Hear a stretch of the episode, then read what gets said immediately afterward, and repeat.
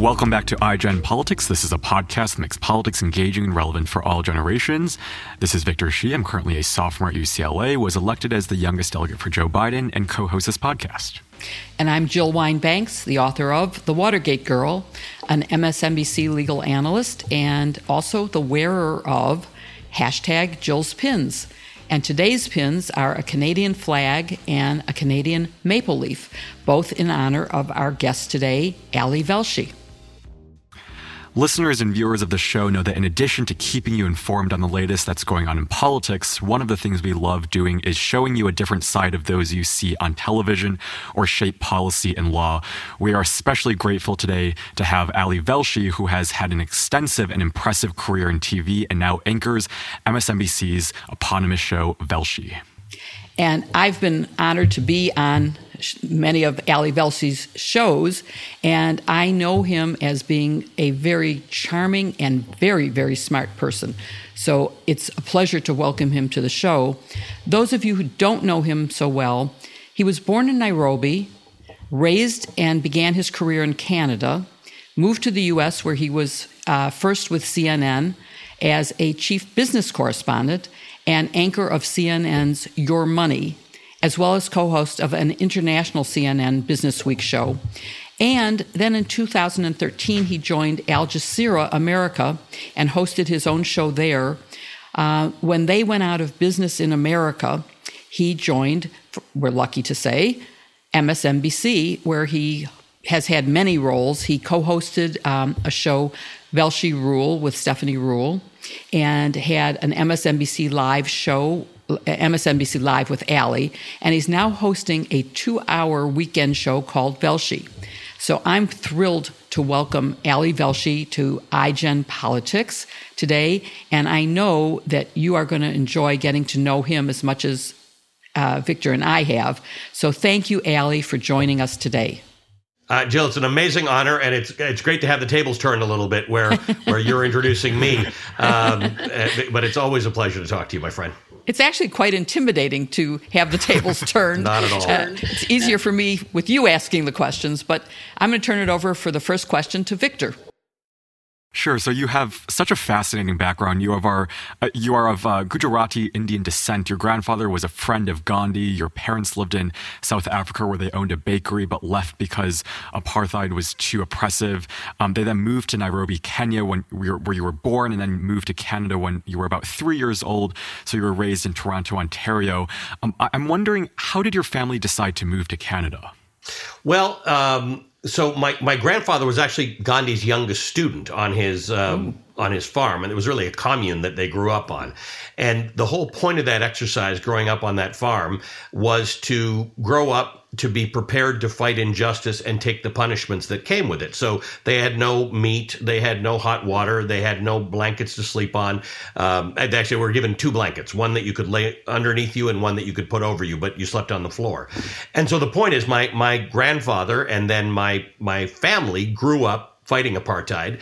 And in many cases, certain members of my family went to jail because of it. Others got harassed in their business. So ultimately, in around the mid-50s, my family realized this is, the 1950s, they realized they needed to get out of there. There was no future for them. The government was on to the fact that they were troublemakers and anti-apartheid activists. So they went to Kenya. But, at that time, these changes were occurring all over the world. So they got sort of caught between and betwixt in Kenya, where they were also newcomers. I was born there, and it's my home, but it wasn't easy for them to make a life there. And they had always had an eye on Canada. And toward the end of the 1960s, Canada, the Canadian government under the then Prime Minister Lester Pearson and his deputy, who was Pierre Trudeau, the father of the current Prime Minister, they looked at Canada and they said, this country's not going to amount to anything. We don't have enough children. The population growth is not big enough. The only way Canada will become a country that punches above its weight is to increase its population. And in 1968, the only way to increase your population was to open your doors to immigrants and refugees. So Canada really said to everybody all over the world, they loved freedom fighters. They loved activists like my family. They loved all sorts of immigrants. Right about then, Idi Amin was busy shutting a whole bunch of Asians out of Uganda. Perfect. Canada says, come on in. And Canada actually built itself up on that. I grew up in Toronto in the 1970s. It was a provincial little town where everything was closed by 6 p.m. and there was nothing open on a Sunday.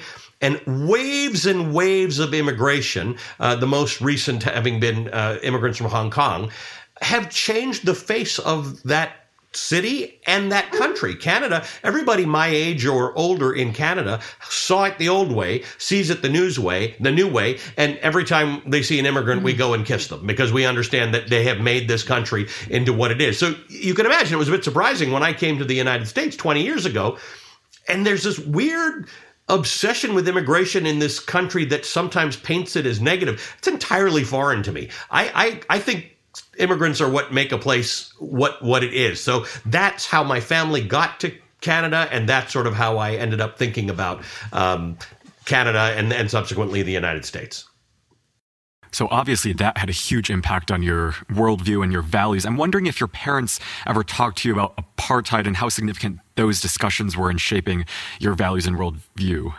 So they did. They talked to me a lot about it. But on top of that, the one thing that my parents could not do by virtue of the color of their skin growing up was be participants in politics. So the first thing that happens when we got to Canada is my parents got involved in politics. They joined the political party. I've told this story a few times, but in 1981, I was 12 at the time, my father ran for office for the first time. And It was election night. I was probably his hardest campaign worker. And we had gone home to just freshen up for the night, what I thought was going to be the victory party. We get in the car at almost 8 o'clock. 8 o'clock is when the polls closed. And the radio broadcast comes on to say that the polls are closed. Too early to tell what the result is, except in one constituency, which happened to be the one in which my dad was running. And they were able to declare that the incumbent had been reelected. 30 seconds after 8 o'clock, not a vote had been counted, and they were able to declare that we had lost that election. So I was devastated. Just my dad and me in the car, and I said to him, I can't believe we lost. And he said, of course we lost. I said, what do you mean, of course we lost? He said, we were never going to win. I said, well, why did you run if we were never going to win? And he said, because I could, because I can actually run. I can put my ideas forward, and people can make a choice as to whether they would like to support my ideas or the ideas of my opponent, and no one goes to jail as a result of it. To him, that was victory. He won by running. And I you know, it's funny because I think it's such a great story that talks about how I'm influenced by democracy. And often when I've told the story in Canada, somebody reminds me that I never tell the end of the story, and that is that he ran again and he won, and he became the first South Asian anywhere in Canada elected to that level of office. But to me, the losing in 1981 influenced my view of democracy more than his actual winning and becoming a member of the parliament. That's an amazing story, and obviously has had impact on you. You went on to study in Canada at Queen's University and majored in religious studies. So what were your career plans when you were doing that?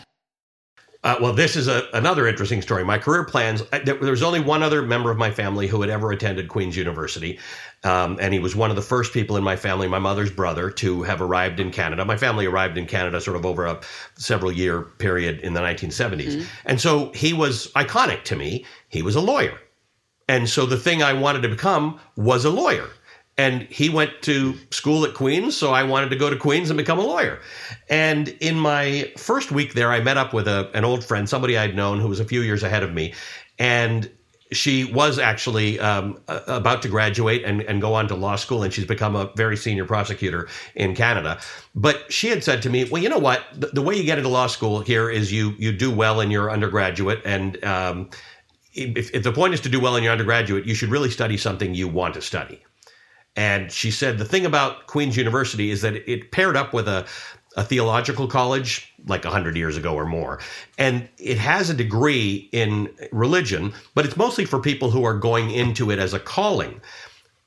you can take it as an intellectual pursuit, but there aren't enough courses to fill your major. So you end up having to fill it with courses that the department had approved in English, in history, in other departments. So it became the most liberal arts education that I could actually get at a liberal arts university.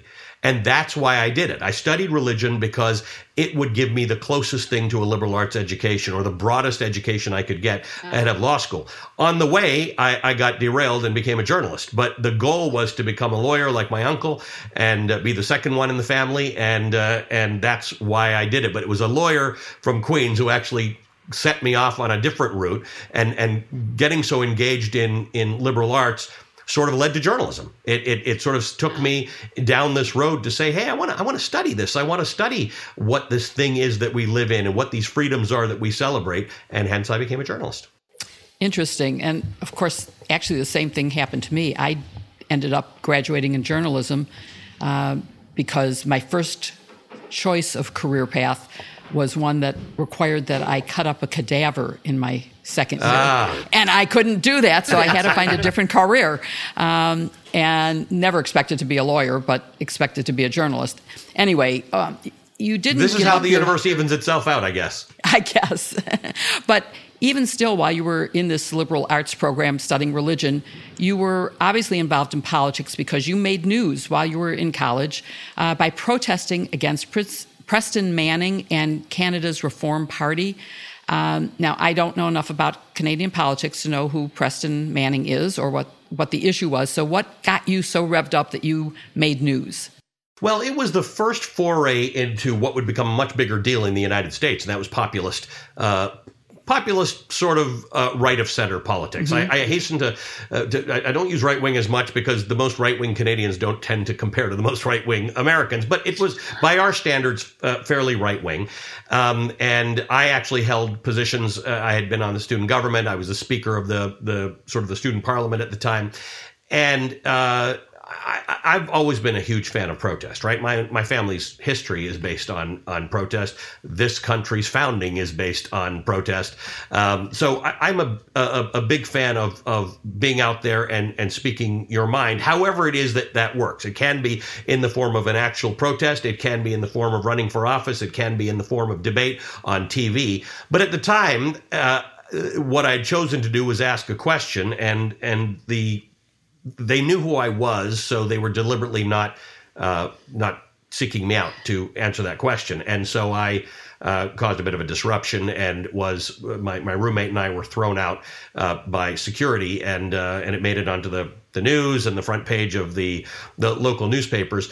But I will say it was an issue. I wasn't a protester because I come from people of protest, but I have since learned the importance and value of protest. And by the way, the whole First Amendment thing in the United States, it's much more robust than what the rest of the developed world has. Most countries have freedom of speech. Most developed countries have freedom of speech, but not as developed and entrenched as the First Amendment is. And I'm a big believer in what America has. In whether or not people share my politics, the idea that you have this tool, and if you don't use it, it will go away. And we watch that sometimes. We watch rights being taken away from people. So I'm proud to say that I've been at this protest thing for a long time, and having covered all of the protests last year, and I've done commentaries on them, and I've spoken about it. I like to remind people, this is not new to me. I haven't just developed my views on protest because of the year of fire we had in 2021. This started in my family in the late 1800s, went through the 1900s, into my time in Canada, and is still with me now. And you were involved not just in Canada, because right after you graduated, you got a fellowship in the U.S. Congress. You worked for, I think, Lee Hamilton, and but you did end up returning to Canada and becoming a reporter. So talk a little bit about how you got interested in journalism and why you returned back to Canada. Well, the fellowship, it was a congressional fellowship, and it was, I love Lee Hamilton. I think everybody who knows Lee Hamilton loves this man. He, I think back in the day, he was referred to as maybe a conservative Democrat or something like that. He was a moderate. He was a guy who hadn't made up all his decisions on all the issues, which you had the liberty of being able to do in those days, because political parties were a little more objectively normal than they are today. But I learned from him. We would go and have lunch together at Congress, and I learned, as a proud Canadian, I learned about this amazing political system that America had, and I fell in love with it. But I was Canadian, and my career was probably going to be in Canada, so I ended up returning home to do other jobs and work my way up the ladder, and did so until 2001 when I got hired by CNN, and when that did happen, I have to say I was well ensconced in Toronto. I had a great life there. It's where I grew up. And I wasn't looking to move. And this job offer came up, and I kind of had no choice but to take it. It wouldn't have made sense not to take it. But there were so many people who were dying to do that, to get to New York and take this big job. And here I liked it, but I liked what I was doing. So I wouldn't say I came here grudgingly. I certainly embraced the opportunity, and I loved it. But I've never left Canada behind. I never left it properly. And so I live these two lives. I am a proud American, and I'm really proud of what this country is. And I'm also a proud Canadian. So you have dual citizenship? I do. Excellent. And so, Victor, why don't you take it from 2001? Yeah, so you mentioned your time at CNN and when you moved to the U.S., that was September 2001. I'd like to ask if you came here before or after 9/11, and depending on the answer, what was your reaction to 9/11, and did that have any bearing on how you covered stories in America? So it's a really good question. I think I came to interview with CNN in May of 2001, and it took months and months of negotiations and visas and things like that, and so the aim was to start, believe it or not, on September the 10th, Monday, September the 10th, in New York. God. And what I did is I had some vacation accumulated. So what I did while the visa was being sorted out is I took about a month, and I went to South Africa, where my family, as you know, was from. So I spent about a month there. I arrived in New York on Friday, September the 7th, 2001. And the visa hadn't been sorted out yet. Now, normally as a Canadian, Jill, you probably know this because you live close to, you don't live that far from Canada. You can go back and forth to Canada as an American or as a Canadian with nothing, but it used to be a driver's license. Now you need a passport, but you don't need any visas. But when you're working, you do need a visa. So I actually couldn't stay in America on September 7th. I had to go back to Toronto, and the immigration person at the border said, it's a small matter. This is going to be sorted out probably on Monday. So on Monday, I'm on the phone with CNN's lawyers, and they said, yeah, it's a technicality. This should be done by the end of the day. And it came through on the morning of September 11th. And at this point, I'm now in Toronto. There are no flights. There's no trains, there's no buses. Every American has rented every car to get home, and I still don't have my visa. So it's been approved. The visa center was in Vermont at the time that handled Toronto or whatever it was. And what happened is I had worked, as a reporter, I had done work with the U.S. consulate in Toronto. So I said, look, CNN really needs me to get to work. The visa's in Vermont. What do we do about this? There's no planes. You can't FedEx it. So they said, we've talked to the guy who runs the border at Niagara Falls. He's on shift till midnight. If you appear before midnight with a faxed copy of your visa, he'll let you in. I'd sold my car. I'd moved all my stuff. I had my apartment in New York. Everything was set up. So I got on a motorcycle. I had a motorcycle, which I was not planning on taking. It wasn't a kind of motorcycle that you drive from Toronto to New York. It was a 750cc motorcycle that, you know, young guys like me back at the time, when I was young, would ride. You know, you kind of lean forward into it a little bit. It's not like an old guy motorcycle where you sit up. So I get on this motorcycle. I have to stop every hour because I'm just like shaking and it's a horrible experience. I get past the border. The guy lets me in. I spend the night in a motel in Niagara Falls, and then I drive in the next day to New York on my motorcycle. I drove in on the 13th of September. Wow. What a thing. What a thing to drive into Manhattan. Every street corner had either a police officer or an off-duty police officer or a police cadet. They were all brought out of training. People didn't even have their full uniforms on. You know, someone would just have a badge or someone would just have their shirt. And, you know, the signs were up everywhere of the people who were missing. And as you know, there was a real sense of having emptied the hospitals and being ready to receive people, but there weren't that many people received. And so that was my introduction to New York. It was that. My apartment was on 34th Street facing south on the 8th floor. I looked at that fire burning the entire time. I saw it every night. CNN was right there at Penn Station, and I lived in a building that actually abutted it. I could steal cable from CNN. We were right next door.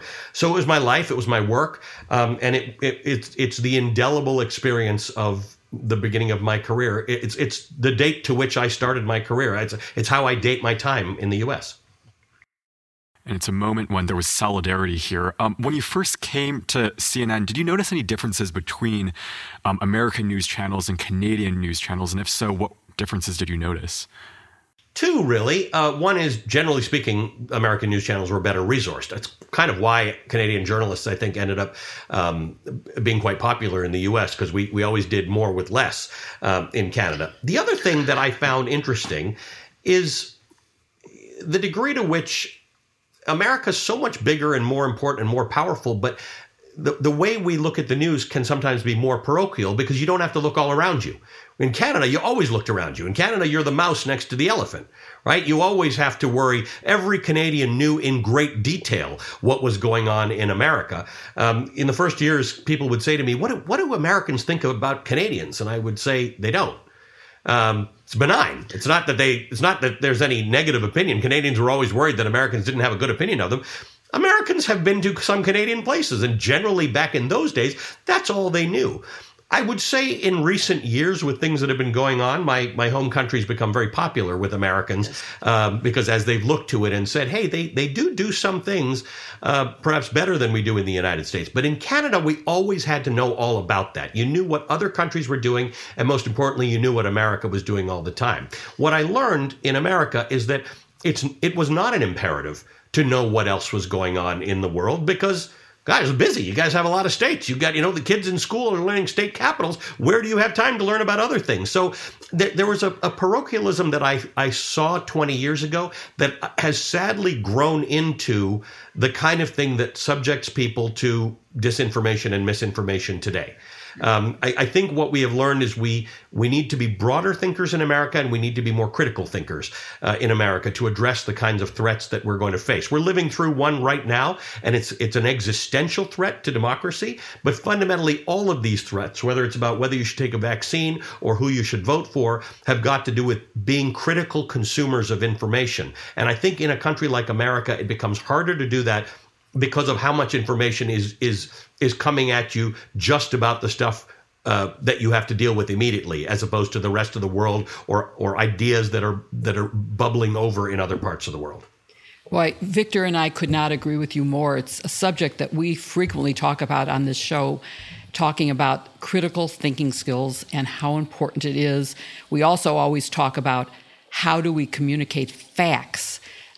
People who listen to you on MSNBC, who listen to Fox News, live in different bubbles, and they don't have the same facts. And we're always interested, maybe you can even comment on, how can we get people on both sides or in both silos to agree on facts? I grew up in an era where there were only 3 networks, and they all had the same facts.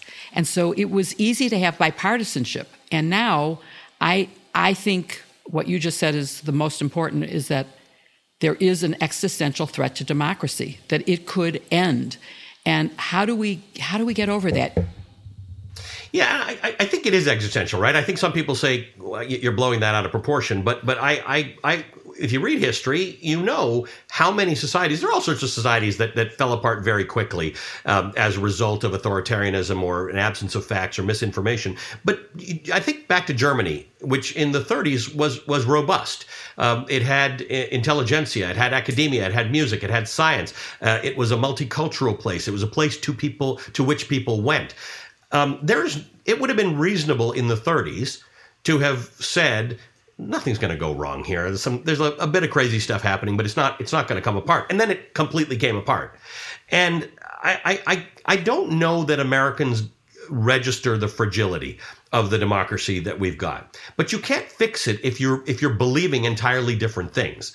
And that's what I worry about, that if you are a good debater, I enjoyed debate in college, it means debating people on the facts. It means that, Jill, you and I might disagree on what minimum wage should be in this country. Victor, you and I might disagree as to how universal health care should be. But those are differences in opinion that are based upon the same facts. Will the outcomes be different in terms of prosperity or in terms of health outcomes if we did X? That's the way discussions should go. Now, not only do we not have most people consuming news from networks as opposed to cable and other ventures, we've got social media, which is geared toward giving you more of what you want. And so people like Roger McNamee, who's written this book called Zucked, and he was an investor in Facebook, says that he thinks that social media might actually be incompatible with democracy. So I worry about this because I watched social media play a role in what was a nascent sort of independence movement in Iran that never got off the ground, but it was spread by social media. The Arab Spring was on social media. So it's done a lot of good for a lot of people, but it has erased our critical thinking skills from us, because where you used to be the one person at the Thanksgiving table who had a wacky idea and then everybody else might try and set you straight or ignore you, now you have a full community of people who do this. And it's dangerous because there's no built-in mechanism on social media to say, you seem to be going down a weird rabbit hole. Let me give you something else to offset this. On one hand, you've got community for people who never had community before, but some of these communities are unhealthy and they're dangerous. So I'm very, very worried not only about the threats that we have to social to democracy right now, but the fact that most people probably don't take seriously that there's actually a threat to democracy, because all they think is that the other side is lying. And we've lost this ability to have a common platform for discussion. I work for an industry that has contributed to that, so I take it very personally that I'd like to try and create some solution to that. And I don't know what that looks like yet, but I try very hard to engage in conversation where some people don't want to have it. And I have people complain to me, why do you have conversations with these people? Why do you book them on your show? And I say fairly to them that I totally get that you don't want to have a conversation with people who don't share your political views, and that's your privilege. It's not my privilege as a journalist. I don't have that privilege to walk away from conversations. We are like firefighters. When a firefighter runs away from the fire, you're all in trouble. When the journalist walks away from the conversation, society's in trouble. So do you have a line? I also want to mention that Roger was our guest last week. So you might be interested in hearing. We had a very lively conversation with him. He's a great thinker on this. He really, really is. It was a very good conversation. We're running out of time, I can see, and we're not even a quarter of the way through the questions we want to ask you. So you're going to have to come back for another time, but maybe just talk a little bit more on this particular subject, because it's one that we care so deeply about. And what line do you have in terms of when will you not broadcast someone's views? So I have a line that is about lying. Right? I understand it's protected by the Constitution. It's not protected by me. If you are knowingly lying about something, then that's not a conversation I'm prepared to engage with you. And I'm actually faster than some people in my business to come to that decision about lying. I'm faster to use the term. I grew up in a country where it was improper to say that. It was certainly improper to say it in Parliament. You couldn't say it. And I thought to myself, that's the problem with lying, when you don't actually call liars out for being liars. Yeah. So that's one line. And I do have, I don't care where somebody is on the political spectrum, but you have to be on the political spectrum. You have to actually believe that democracy is a shared objective and a shared value. You have to believe that while this union may not be perfect, we should be on the road to perfecting it. So for those who just, the big lie is a line for me, right? That's, I'm not really willing to entertain that because there's no valid reason why someone would fall for these beliefs. I get that they are influenced by the repetition of these beliefs and by Donald Trump saying it all the time, but that's where the critical thinking comes in, right? At some point, you've got to say, I might like Donald Trump. I might have liked the idea that he was going to drain the swamp. I like the idea that he's pugilistic and he speaks his mind, but he's actually lying about democracy and he's destabilizing democracy in the process. So to me, the line is you have to not make excuses for that stuff. You have to not lie about elections. You have to not lie about who won the election. You can lie about who should have. You can discuss with me who you think should have won the election. You can discuss with me what you think of Joe Biden or Donald Trump or Ron DeSantis or any of that stuff. But the facts issue is basic for me. To the extent that some things are knowable, then if you know them and you don't articulate them, that's a problem. Same thing with climate. I'm not having debates with people about whether climate change exists. I will have lots of debates about the best way to manage it and to deal with it and to mitigate it, but not about whether it exists. I'm not having conversations with people about whether or not Joe Biden won the presidential election. So those are my lines. Honesty tends to be the main one for me. Those seem to be good ones. And before we run out of time, Victor always has his favorite question, so I'm going to let him take the last question. Is it about food, Victor? I do love food. Jill and I do share love for food, but we also share a love for trying to join the two generations together. I'm wondering if you have any advice for students. You've had such a fascinating career for any college students or people interested in journalism. What do you have to say to them? Hurry up and join us in the workforce. The only hope we have is students. All the stuff I talk about making people critical thinkers, it's very, very hard to do with mature minds. The only hope, I think we can fully get it right with young kids and students. I am a big fan of critical thinking being a very big part of what we do at colleges and universities. I was kicked out of a protest. I think you should have speeches at which you can protest. I don't think we should be silencing speakers. You know, obviously there are things that we don't want to be doing because they are contrary to an honest society. But I think that we should be encouraging young people who have these opportunities at universities and colleges to engage vigorously in these types of political discussions, but read the things necessary to be critical thinkers, but join us. I don't doubt we can fix this problem as it relates to young people. I'm mostly worried about the rest of us who are actually in charge of things. So I'm happiest when I'm on college campuses or when I'm talking to new graduates or young people, because I feel like they're open to listening to these ideas. People are very hardened these days, Victor, but I do think that you have a better chance of convincing someone and debating someone who's younger these days than some of us. That is great advice. And Jill and I, we are so grateful to have you on the podcast today. I'd love to join you again. Please let me know when I can be of service to you. We definitely will. Thank you very much for being with us today. My pleasure. Victor, I just thought Ali Velshi was a phenomenal guest. He is such a character and such a personality and has one of the most interesting lives and careers of anyone I know. He should be an inspiration to your generation. What do you think? He is definitely an inspiration for our generation. I think there's so many good points that came up during the conversation, one of which was his analogy to journalists being like firefighters. I think for anyone out there who's interested in journalism or who wants to go into the journalism career, I really think back to the Washington Post's motto, which is democracy dies in darkness. And without journalists, just think about what would go unsaid, the stories that would go uncovered. I think the role of journalists now, as Ali Velshi said, it's so important because without firefighters, you can't put out fires in houses. Without journalists, democracy really dies in darkness. And so that was one of the most important, I think, fascinating parts of the conversation was just how he sees his role as a journalist. And it's, I think, like you said, an inspiration to anyone who wants to become a journalist. Is there any part of the conversation that you particularly enjoyed that you want to highlight for our audience? Well, I enjoyed hearing about his life because it's just incredibly interesting and about how he got involved in protests and things. But to your point about what he was saying about his line in journalism in terms of what he will allow and what he won't allow, he said, I will allow things that other people might not allow because I think the conversation is important, but I won't let people lie on my show. and I won't have them repeat those lies. So I think that's important because we've lost that.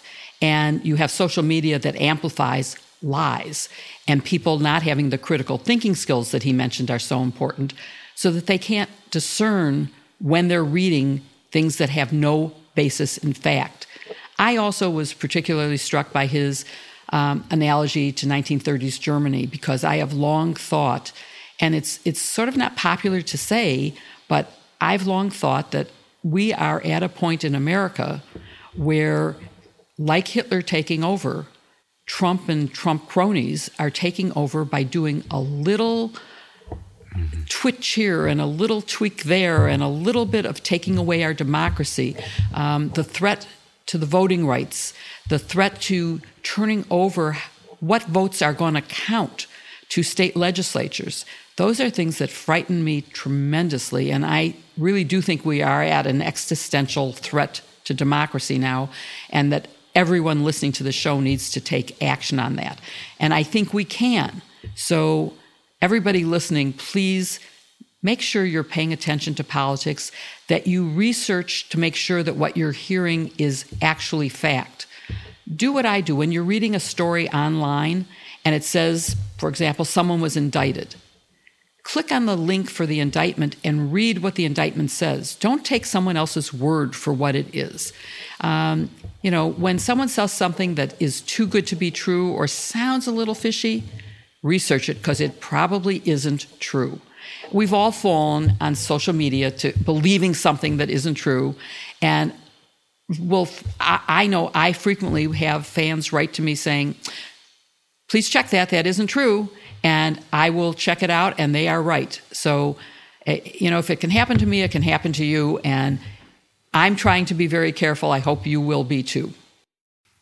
I agree, and I just have one more point to say to that. There was so much in the conversation about critical thinking, and going to your point about just being on social media, reading these news sources, and being skeptical about what you read. Don't believe in everything you read. I think that's important. There's so much cynicism right now, but I think we should somehow turn that into skepticism and questioning what we read online. That's so important. And I think just one more point. One of the most frightening articles I've read recently is just the replacement of qualified and principled secretaries of state around the country with people who believe in big lies. There are more secretaries of state running for office. And I hope that as we head into 2022 and 2024, we can pay attention to those down ballot races too.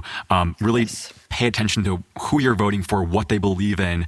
And I think, like Ali said, it's important for us as citizens to call people who, you know, lie, liars. And I think it's important. And I think I agree with you that it is. It sounds dramatic, but we are in an existential moment. And so it's all up to all of us to really pay attention and act as citizens. So I hope you all enjoyed today's show, and that you've enjoyed our past shows. And Ali did mention Roger McNamee, who is another guest of ours. So please make sure you listen to that episode as well as today's episode, and come back. You should sign up to follow us, listen to us regularly through politicon.com. Thank you very much for being here today.